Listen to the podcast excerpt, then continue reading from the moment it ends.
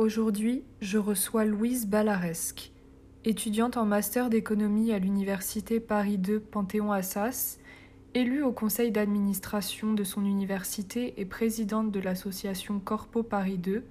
Louise est la co-autrice avec d'autres étudiants d'une lettre ouverte au gouvernement qui a été abondamment partagée sur les réseaux sociaux. Le sujet principal qu'on va aborder, vous l'aurez deviné, c'est le moral des étudiants français. Je suis Mélanie Niemietz et vous écoutez Dear Humanity.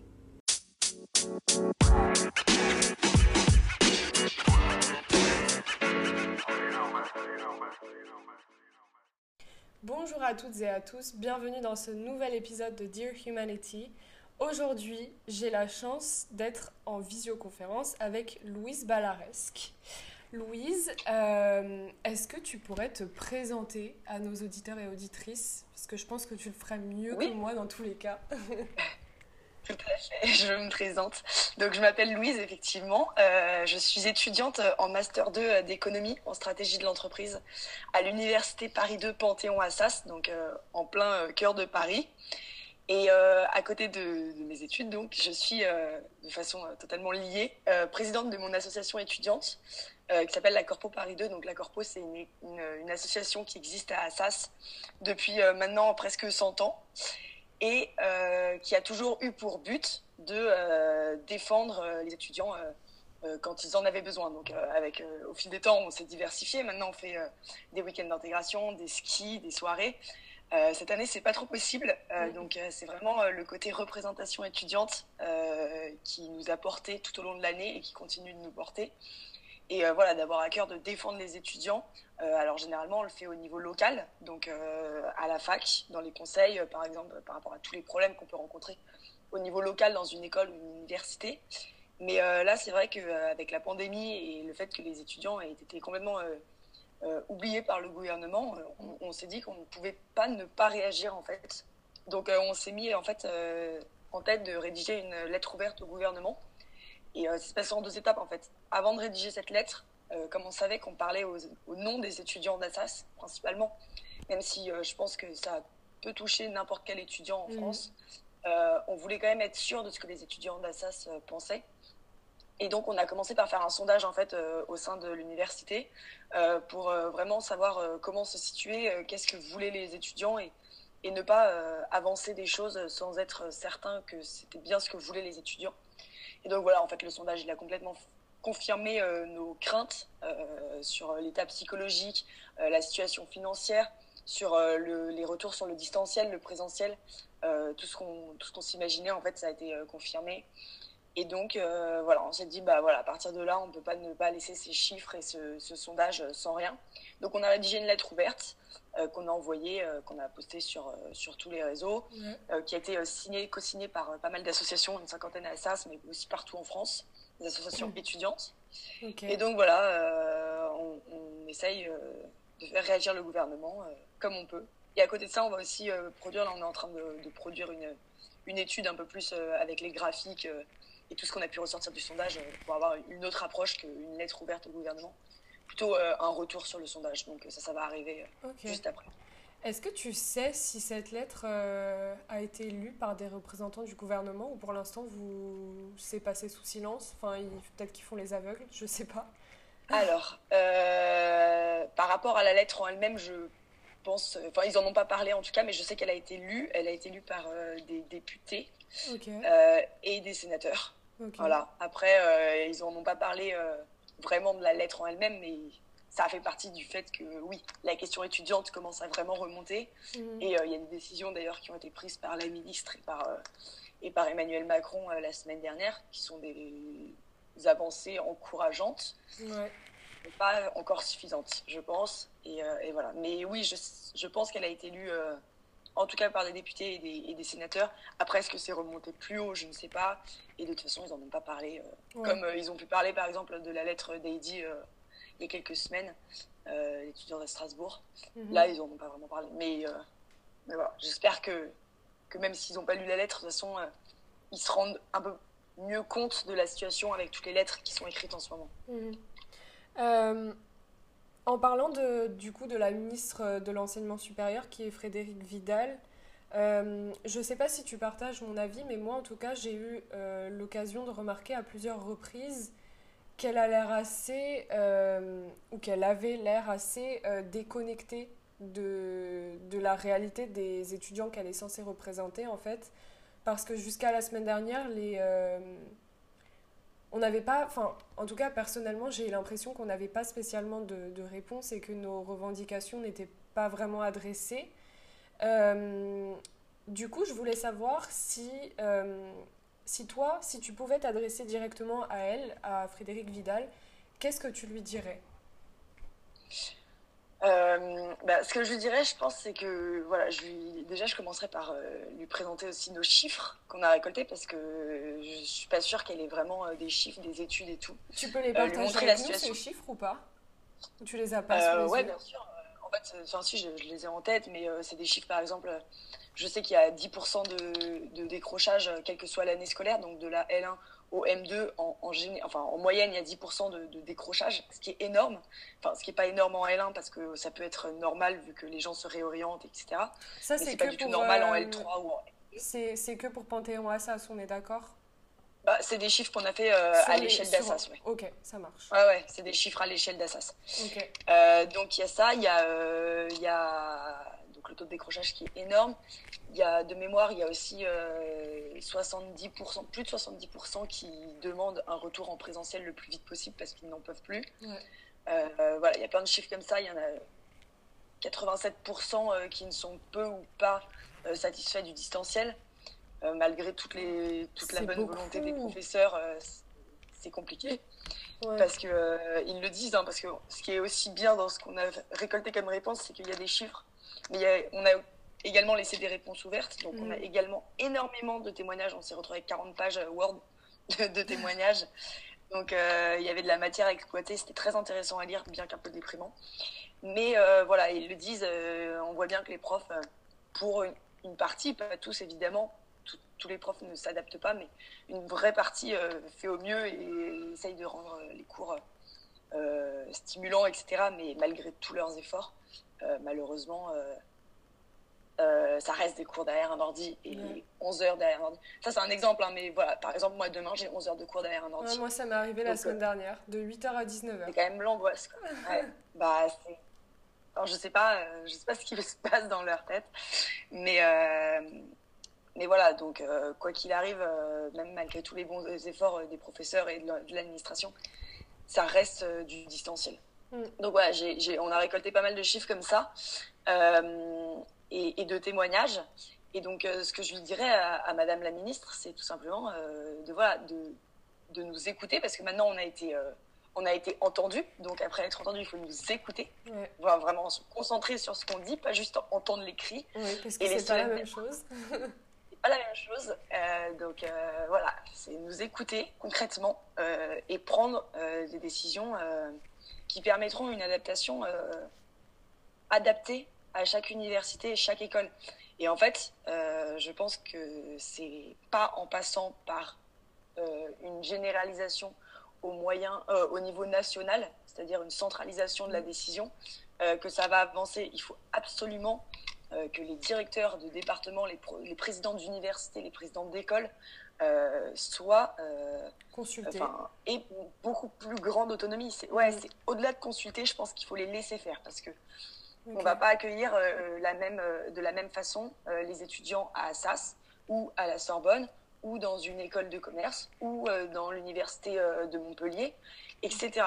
Et parce que les universités, les écoles n'ont pas les mêmes capacités d'accueil, et non pas euh, les mêmes moyens techniques, financiers, humains pour accueillir euh, les élèves. Donc chacun va le faire à sa sauce. Mais, euh, mais je pense qu'il faut, il faut laisser vraiment les, les, présidents d'université et d'école décider et s'arranger avec les élus étudiants, mhm. les responsables locaux et voilà, avoir une vraie réflexion au niveau, au niveau local et prendre des décisions comme ça. Avec peut-être effectivement quand même un cadre pour que ce soit respecté, mais qu'il n'y ait pas de dérive et de situation d'abus, parce que sinon on va encore en avoir. Mhm. Mais voilà, il faut laisser plus de, main de marge de manœuvre pardon, euh, au président d'université, ça c'est sûr et certain. Je suis euh, complètement d'accord avec toi. euh, étant donné qu'on a parlé un peu du, du ressenti des étudiants de, de, ton, de ta fac euh, Panthéon-Assas, est-ce que tu pourrais nous partager un peu ton ressenti à toi, personnel? Parce que le truc, c'est que pas, en fait, je pense qu'on ne traverse pas cette situation de la même manière. moi, par exemple, je la vis extrêmement mal. Il y a des gens que ça dérange pas. ouais. Du coup, euh, je, suis intéressée par ton avis. Alors moi, euh, clairement, je suis franchement, franchement pas dans le pire des cas. Genre, je suis à Paris, mais j'habite chez mes parents du coup, donc j'ai déjà un cadre familial euh, privilégié par rapport à la majorité des étudiants. Mhm. Euh, je suis en M2, donc euh, les cours, euh, comme on a une partie du master qui est en alternance, moi pendant ce temps-là, je travaille sur d'autres choses, mais, mais j'ai du temps pour travailler mes cours et, m'occuper de l'association. les, heures, enfin, les journées de cours, bah, c'est des journées de cours, donc ça, c'est très fatigant d'être derrière l'ordinateur. Alors, ouais, je décroche pas mal, mais comme je suis en master, finalement, Enfin, ça fait des années que j'ai pris l'habitude de, rattraper mes cours à droite à mmh. gauche comme je peux, m'en sortir toujours plus ou moins bien selon les années. Mais voilà, j'ai pas de gros décrochage non plus, même si euh, effectivement, euh, euh, contrairement aux cours en présentiel, quand tu décroches trois minutes parce que tu parles avec ton voisin, tu reviens dans le game et c'est réglé. Là, tu passes deux minutes sur Facebook, c'est l'heure et demie qui passe, comme j'ai pu lire dans un des témoins. Vraiment, bah, c'est la vérité, c'est l'heure et demie de cours qui passe concrètement. Et, et, donc voilà, plus en Master 2, on a des amphis de 3 heures, 4 heures. Donc en distanciel, c'est chaud. Ah quoi. Ouais, c'est l'enfer. On n'a plus de TD en fait. Les TD sont les cours, les cours sont les TD. Et, enfin, dans mon master en tout cas. Et c'est pas facile à suivre. Mais voilà, à ce niveau-là, ça va. Euh, puis euh, j'arrive quand même à avoir un certain contact euh, avec, avec certains de mes camarades quand je passe à l'université parce que les bibliothèques sont ouvertes. Il y a toutes les, les, réunions avec les élus, etc. Donc on arrive quand même à voir du monde. Mais c'est vrai que voilà, moi ça me manque énormément de ne pas pouvoir voir vraiment du monde, mais en profiter, genre pas aller voir à la BU, quoi. Enfin, ça n'a pas grand intérêt. On n'a pas le droit de parler dans une bibliothèque, donc euh, c'est vite, on a vite fait le tour. Mais euh, c'est voilà, c'est voir les, gens, puis surtout, euh, moi j'étais déjà présidente l'année dernière et on voit vraiment le changement. enfin, l'année dernière, on faisait la fête, on s'éclatait, on a accueilli les nouveaux, on les a intégrés, on a eu plein de nouveaux qui sont rentrés dans la sauce, c'était génial, on a pu les connaître et tout. Là, on a eu une semaine pour accueillir des nouveaux, donc on a eu plein de gentils pious qui ont rejoint notre association et ça c'était génial.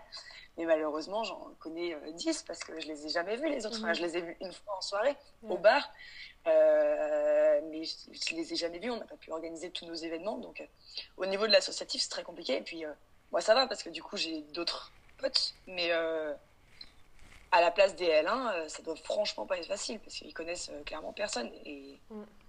ceux qui ont eu la chance de s'intégrer très rapidement dans une asso sont passés à côté d'une grosse angoisse, je pense, mais ceux qui n'ont pas eu le temps ou qui ont été euh, pas euh, sélectionnés dans les assos, parce qu'il y en a beaucoup qui sélectionnent aussi à l'entrée, euh, toutes ces personnes-là qui n'ont qui ont pas de, de, groupe, en fait, social, à la fac, ça doit être, ça doit être enfin, horrible, surtout qu'il y en a qui viennent même pas de Paris de base, donc qui se retrouvent à Paris sans connaître personne, quoi. Donc voilà, nous, au niveau de l'association. Ouais, ils sont seuls. Et puis euh, c'est aussi par rapport au premier confinement, euh, on savait pas là où on allait euh, sur le deuxième. Donc est-ce qu'on rend son appart Est-ce qu'on rentre chez nous Est-ce que les cours vont reprendre Est-ce qu'ils vont pas reprendre Donc je vais pas rendre l'appart, mais en même temps je vais pas rester ici.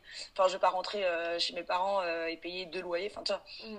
c'est quand même genre beaucoup de questions et, de stress permanent quoi. Donc nous au niveau de l'association, on essaye de les aider, de, les occuper, de changer leurs idées. Là on a pas mal de projets en cours, mais mais ça remplace jamais le distanciel et ça remplace jamais Enfin, c'est très compliqué, quoi. Mm. De trouver quelque chose de satisfaisant à faire avec les étudiants euh, en respectant les, gestes barrières et compagnie. Euh. Donc voilà, donc on essaie de faire comme on peut, mais, mais parfois on n'a on pas toutes les idées du monde et pas toutes les solutions surtout. Ouais, je comprends. J'imagine que ça doit vraiment pas être facile. Euh, tu sais quoi, j'ai vu euh, que ces derniers, ces derniers jours, pardon, il y a eu pas mal de manifestations étudiantes partout en France. Et euh, je sais qu'il y en a eu euh, une ou plusieurs à Paris, il me semble. Je voulais savoir, est-ce que tu y as pris part ou pas du tout? Alors, j'y ai pas pris part parce que avec les cours et, et, tout, et l'assaut, j'ai absolument pas eu le temps. mais évidemment, je soutiens totalement ces, ces, manifestations. Euh, je pense que entre les lettres Et les manifs, c'est ça aussi qui fait bouger, qui fait bouger les choses. Donc, donc voilà, il, faut, il faut se faire entendre et c'est une façon comme une autre. Alors moi, je préfère l'idée des lettres même si certains diront que c'est moins, c'est moins efficace. Euh, moi, c'est juste que par rapport euh, aux, manifestations, c'est vrai qu'il y a beaucoup de monde au même endroit. Et mhm. euh, si on veut faire réouvrir les facs, oui. faut pas non plus que ça. Enfin, l'organisation de la manif peut être très bien. Il faut juste que, voilà, après, on contrôle pas tout quand on organise une manif. Et je pense que si jamais ça prend le risque de partir un peu en steak, enfin là, apparemment, c'est très bien passé. Donc, c'est une très bonne chose et c'est, du coup une très bonne. c'est un très bon moyen de se faire entendre c'est vrai que qu'il faut, faut garder, euh, faut, continuer de faire attention euh, à, ce qu'on fait et aux gestes barrières et à la propagation du virus, effectivement. S'il y a trop de monde euh, et que c'est n'importe quoi, effectivement, on perd un peu de crédibilité. Mais comme ça s'est très bien passé et que les gestes barrières ont été, ont été totalement respectés de ce que j'ai entendu et qu'il n'y a pas eu de perturbations extérieures sur la manif, bah, c'est canon parce que du coup, on va pouvoir se faire vraiment entendre de cette façon aussi au-delà des lettres ouvertes euh, sur Internet et en papier, tout ce qui est passé dans les médias. Ok. Voilà, plus on parle de nous, mieux c'est. Ouais, c'est clair. Parce que, en fait, je te demande ça parce que euh, le week-end dernier, j'étais euh, à Toulouse, chez, je rendais visite à une amie. Et en fait, quand on était dans, bah, sur la place du Capitole, on a vu à un moment une, une, manifestation qui se formait clairement. Et en fait, au début, on comprenait pas trop ce que c'était. Et après, en fait, quand on a entendu les, les slogans qui étaient euh, qui était crié. En fait, on a compris que c'était une manif étudiante. Et euh, c'est comme ça que j'ai euh, que j'ai compris en fait qu'il y avait ce, ce véritable mouvement d'étudiants à travers la France qui, qui manifestait en fait. Parce que je savais pas du tout que c'était... Enfin, je, je savais pas que ça allait arriver en fait. J'étais pas... J'avais pas spécialement suivi ça, tu vois, de cette manière. Bah, on a tellement peu que ça arrivait un peu comme une bombe euh, il y a deux semaines. c'est ça. Euh, Mais euh, j'ai vu aussi à Nîmes, ils ont fait un truc pas, mal du tout. Ils ont fait une autre sorte de manif. C'était plutôt un sitting, mais ils se sont tous allongés dans le grand parc là à Nîmes. Et donc du coup, ah, avec les gestes barrières et tout, mais c'est une autre façon de manifester et je trouve ça pas mal. Ok. Tous les moyens sont bons. de quoi? Tous les moyens sont bons. Exactement. Est-ce que tu as des idées euh, de solutions qui pourraient être mises en place pour euh, soutenir les étudiants? Et est-ce que, tu, est-ce que selon toi, les, ce qui a déjà été proposé par le gouvernement il y a quelques jours est... Euh, j'ai pas envie de dire suffisant parce qu'on sait tous très bien que c'est pas suffisant, mais, mais j'aimerais bien avoir ton avis là-dessus. Alors, par rapport à ce qui était proposé, donc, je pense que le repas, les deux repas à 1 euro, c'est une très bonne idée. Après, faut que ce soit réalisable parce que est-ce que tous les restos universitaires ont les moyens de faire des repas à 1 euro de qualité équilibrée deux fois par jour pour euh, tous les étudiants? Ça, j'en suis pas sûre. Donc euh, l'idée est bonne, il faut que ce soit réalisable. Euh, mais en tout cas, c'était essentiel parce que vu les étudiants qui ne peuvent pas se nourrir, enfin, je, je, pense que c'est essentiel d'avoir ces repas-là. Mmh. ce qu'il faut comprendre aussi, c'est que pour les étudiants boursiers, il y a beaucoup de choses qui sont faites, mais parfois il en faut peu pour ne pas être dans les critères de la bourse, mhm. mais être tout aussi précaire. Euh, comme la bourse, ça se calcule sur les revenus euh, de N-1, N-2, il me semble. Euh, parfois, bah, c'est pas trop le reflet de la réalité. Et bref, parfois, tout ça pour dire qu'il y a des, étudiants qui sont pas boursiers, mais qui sont aussi pas mal dans la merde. Et donc, étendre ces repas à 1 euro à, à l'ensemble des étudiants qui le souhaitent, euh, c'est une très bonne chose. Voilà, maintenant, il faut que ce soit réalisable. Euh, par rapport au chèque psy et euh, à tout ce qui est nombre de psy doublés, etc., je pense que si c'est fait, c'est qu'il y a une demande des étudiants en psy. Je sais qu'à SAS, apparemment, il y a une demande qui est. Bah, après, il n'y a pas énormément de, de, psy disponibles, mais en tout cas, ils sont complets. Après, moi, j'ai un avis assez critique sur la, sur la situation c'est que la plupart des étudiants, euh, pour voir mes potes, etc., pour en parler, la plupart des étudiants, ils iront jamais chez le psy parce que voilà, ils n'ont pas envie d'aller chez le psy. Moi, la première, j'ai pas envie d'aller chez le psy, mais euh, en fait, j'ai juste envie de, voir du monde et c'est ça. On m'emmener toutes les semaines chez le psy, ça réglera pas le problème. Hein, euh. Alors, il y en a, c'est sûr, il y en a, ça va aider et je ne cracherai jamais là-dessus parce qu'il y a des étudiants qui ont besoin de voir un psy. Mais l'immense majorité des étudiants, euh, c'est pas des psys qui veulent, c'est des cours. C'est retourner à la fac tout simplement. Donc, euh, enfin, je veux dire, euh, ça leur changera rien d'avoir des psys à disposition et de parler pendant une, heure chaque semaine avec un psy. si derrière ils n'ont pas le contact, c'est con, mais genre croiser des gens qui sont pas forcément tes potes, mais que tu connais et, leur voir et leur parler 10 secondes mm. à la fac, c'est déjà. Ça fait du bien. Ça fait tellement du bien. Quoi. Ah ouais, ça fait tellement du bien. Donc euh, ça, euh, tous les psys du monde le remplaceront jamais, malgré toute la bonne volonté euh, des médecins et des psys pour nous aider. Et ça, c'est une très bonne chose, mais ça remplacera jamais le contact humain et les potes et les connaissances et les amis et machin et tout le monde qu'on croise à la fac. Donc voilà, c'est vraiment, je pense que c'est plus un besoin de lien social que, que d'être écouté ou, quoi que ce soit. Même si bien sûr, c'est pas le cas de tout le monde, je viens à, le dire. Mhm. Euh, donc voilà, ce qu'on disait dans la lettre, c'est qu'il il vaut mieux prévenir que guérir, c'est-à-dire au lieu de nous soigner euh, par des psys euh, après coup, il vaut mieux prévenir et ne enfin faire en sorte qu'on n'ait pas besoin d'aller chez le psy. C'est ça. Je sais pas si je suis très claire dans mon idée. C'est très clair, moi je, je suis d'accord avec toi et je comprends tout à fait ce que tu veux dire. Tu voulais rajouter quelque chose parce que je t'ai coupé la parole? Euh, non, je sais plus par rapport euh, voilà, aussi aux 20%. Bah, ça, c'est les 20% de présentiel euh, pour chaque élève. Ça, c'est une bonne chose parce qu'ils étaient partis que sur les L1 et bah non, il n'y a pas que les L1 qui sont au fond du gouffre. Même si les L1, c'est compliqué parce que du coup, ils n'ont pas eu le temps de capter le fonctionnement de l'université ou même de l'école. J'imagine que c'est ton cas vu que tu es arrivé, on a été tout de suite confinés. Mais par exemple, nous, à Assas, les L3 et les M1, ils sont sélectionnés à la fin de l'année pour rentrer en M1 ou en M2. Mhm. Euh, donc, euh, ils jouent leurs études cette année. donc, euh, ils n'ont peut-être pas le stress du décrochage ou de ne pas comprendre le fonctionnement de la fac, mais ils sont quand même bien, bien dans le mal. et quand je vois les témoignages, les M1 et les M2, ils ont même plus, ils envisagent même plus d'avenir. Ils sont là, bah, je sais pas ce que je vais faire. franchement, on va attendre de voir ce qui se passe et puis voilà, mais ils ont plus de projet, ils ont plus d'avenir. Alors c'est quand même les années où tu es en alternance, où tu commences à faire des stages, enfin peut-être pas commence, mais où tu fais des stages obligatoires, où euh, mhm. voilà, les M1, M2, euh, tu es en alternance, les stages, les machins, tu rentres sur le, marché du travail, dans la vie active. Donc euh, à cet âge-là, ne pas avoir, à cet âge-là, c'est mon âge quoi, mais nous, ne plus avoir d'idées de, de projet Enfin, je veux dire, l'année dernière, je voulais partir à l'étranger, après, je voulais faire ci, après, je voulais faire ça. Mais en fait, euh, on peut pas se projeter, on peut rien faire. Donc, euh, mm. après, ça, c'est le cas de tout le monde, c'est sûr et certain. Mais voilà, il va falloir que derrière, le gouvernement soit là pour euh, rattraper la situation et, et, et offrir des offres d'emploi à ce qu'ils font déjà, mais, mais le faire genre mille fois plus.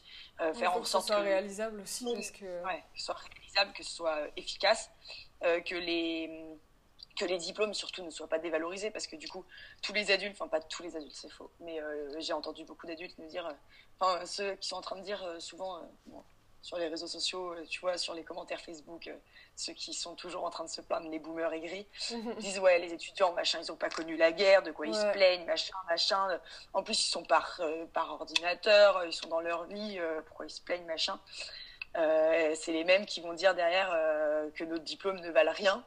Donc euh, c'est un peu emmerdant et ça il faut absolument que ça rentre dans les têtes, la tête de tout le monde. C'est que non, nos diplômes ne valent pas rien. Il y en a qui ont genre même deux fois plus de travail depuis qu'on est confiné parce que les profs justement veulent pas que le, diplôme soit dévalorisé. Donc la charge de travail est doublée voire triplée. Enfin je veux dire parfois il y a des trucs complètement insensés quoi. Et donc donc voilà faut, faut juste que se mettre Enfin, faut que, faut qu'on prépare déjà les conséquences à long terme, c'est-à-dire euh, euh, qu'est-ce qu'on va devenir avec nos diplômes internet, quoi. Mmh, ouais, grave. En vrai, je ressens, euh, je ressens complètement ce que tu dis, vraiment jusqu'au fond de mon cœur, parce que bah, moi, j'ai passé mon bac l'année dernière. Et en fait, c'était à la remise des bulletins. Donc, c'était en début juillet 2020. En fait, j'ai entendu un surveillant dire de toute façon, leur bac ne vaut rien. Et en fait, euh, je me suis fait la réflexion. Au début, je me suis dit, bon, bah, il a peut-être pas tort. Mais après, après y avoir euh, réfléchi, je me suis dit, en fait, c'est carrément injuste de dire ça. Euh, bah, on n'a rien demandé, quoi. Parce que, bah, en fait, on n'a pas demandé à être en distanciel, déjà pour commencer. Et deuxièmement, le, euh, bah, je ne sais pas si tu as suivi un peu, mais euh, nous, en tout cas, enfin, moi, c'était mon cas. Le bac, notre note du bac a été déterminée seulement sur, donc en contrôle continu, mais seulement sur le premier trimestre de l'année. Et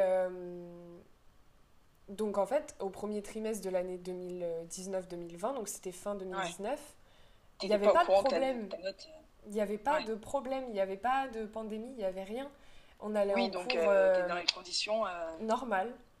Et moi, je sais que personnellement, le premier trimestre de ma terminale, j'ai charbonné comme jamais. Parce que justement, je me disais, c'est l'année du bac, il faut que j'ai des bonnes notes, il faut que. Enfin voilà quoi, il faut que je fasse. Euh, faut que je fasse de mon mieux et pour que je sois fière de moi, tu vois. Et, et j'ai fini euh, bah, le, troisième, le premier trimestre de la terminale, je l'ai fini avec 15 de moyenne générale. Euh, et qui en fait c'était ma meilleure moyenne générale depuis mon entrée au lycée tu vois donc effectivement euh, ma note du bac a été j'ai eu la mention bien et, et, je sais je sais parfaitement que si on avait passé les épreuves euh, comme si de rien n'était normalement en présentiel et tout, j'aurais pas eu de mention. Je le sais. Parce que j'aurais, en fait, je pense que je, j'aurais atteint vraiment euh, un tel niveau de stress que j'aurais jamais eu de mention. Mais euh, au début de l'année de terminale, je me disais, Mélanie, tu bosses pas pour la mention, là, tu, tu bosses pour toi. Et si t'as pas de mention, c'est pas grave, t'auras fait de ton mieux. Et du coup, je, partais vraiment du principe que, euh, bon, si j'ai pas la, la mention, c'est pas grave au pire, enfin, euh, c'est pas le plus important.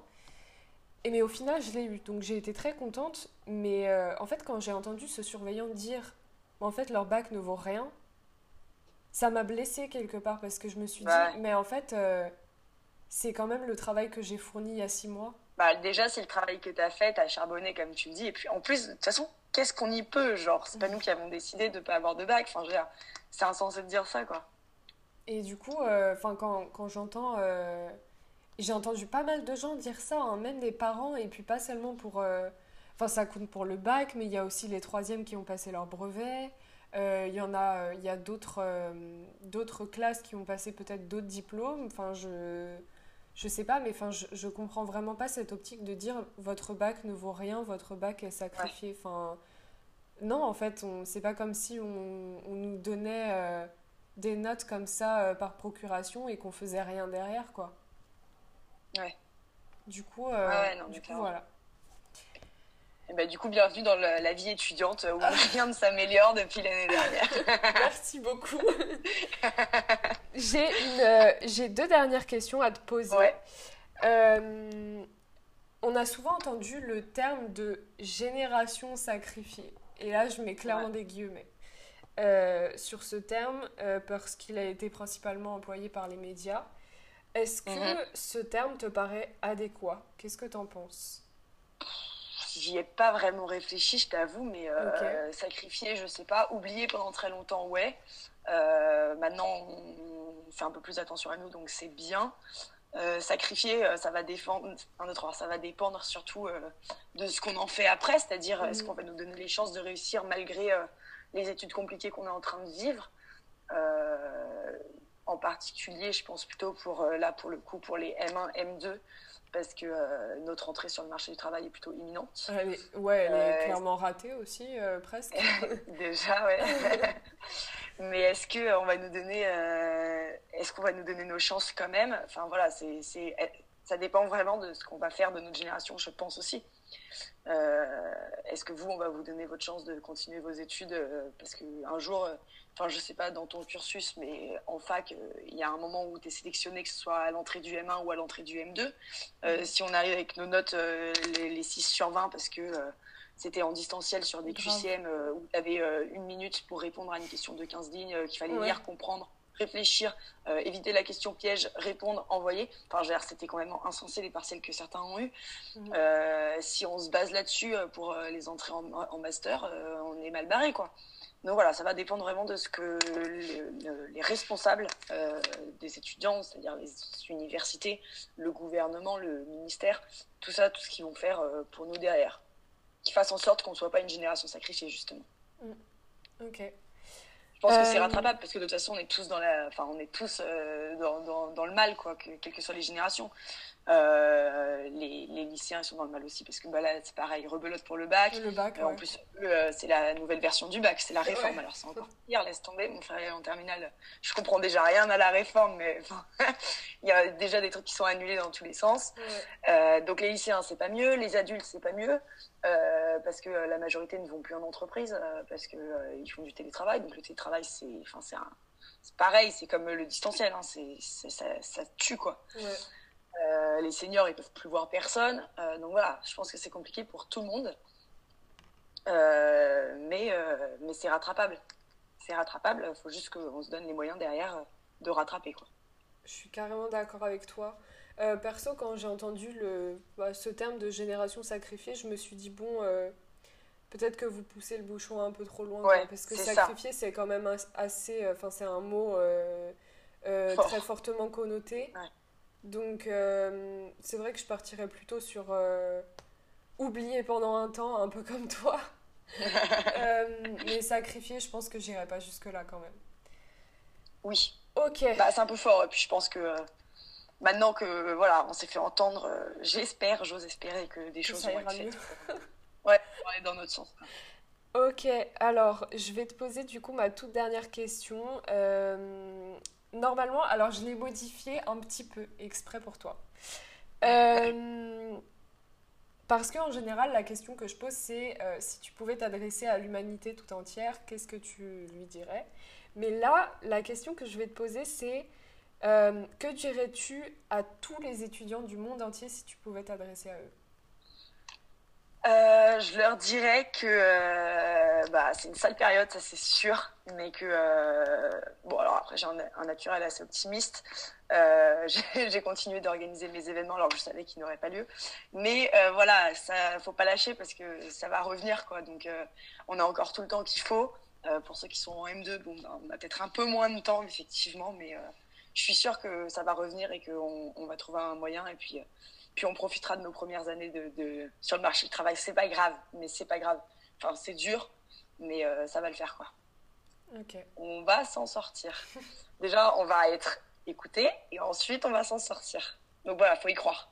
Il faut se battre pour ça. Super. Merci beaucoup, Louise, pour ce message d'espoir. Merci d'avoir pris le temps de répondre à mes questions. Est-ce que tu veux rajouter quelque chose? Eh ben écoute, non, moi je trouve que c'était très complet et qu'on a bien discuté du, sujet, donc euh, je n'ai rien à rajouter. Ok. Euh, où est-ce qu'on peut retrouver ton association pour ceux qui, qui seraient intéressés euh, Pas à la fac du coup en ce moment, mais sur tous les réseaux, donc Corpo Assas, sur Facebook, Twitter, Snap, Insta, Insta ouais. et même LinkedIn si ça intéresse des gens. voilà, donc on est partout. Ok, et puis euh, si vous voulez lire euh, la lettre ouverte qui a été euh, rédigée par Louise, tu, tu l'as écrite toute seule ou vous Non, alors justement, on était plusieurs. Ouais, on était plusieurs, on était quatre. Ok. Elle a été relue par 1000 personnes, donc c'est un ah travail d'équipe. Ok. donc pour les personnes qui, qui veulent lire la lettre que Louise et ses camarades ont, ont rédigée, je pense qu'elle est disponible. bah, je crois que c'était sur bah, le compte Instagram de, ouais. de Panthéon Assas, non? Ou sur euh, celle, non, celui de l'assaut celui de la Corpo Assas. Ok. Bon, bah voilà. Mais bah, euh, elle est pareille, elle est sur tous les réseaux. Ok. Bon, bah vous savez où aller. Euh, c'est une très belle lettre. Moi, je, enfin, j'avais les larmes aux yeux, honnêtement, quand je l'ai lue.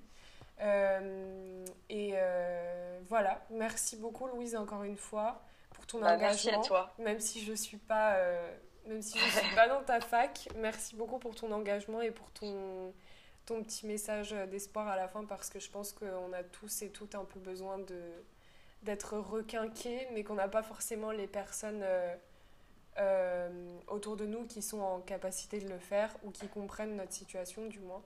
Donc, euh, merci beaucoup. C'était un grand plaisir. Merci à toi de m'avoir invité sur ton podcast. Je t'en prie.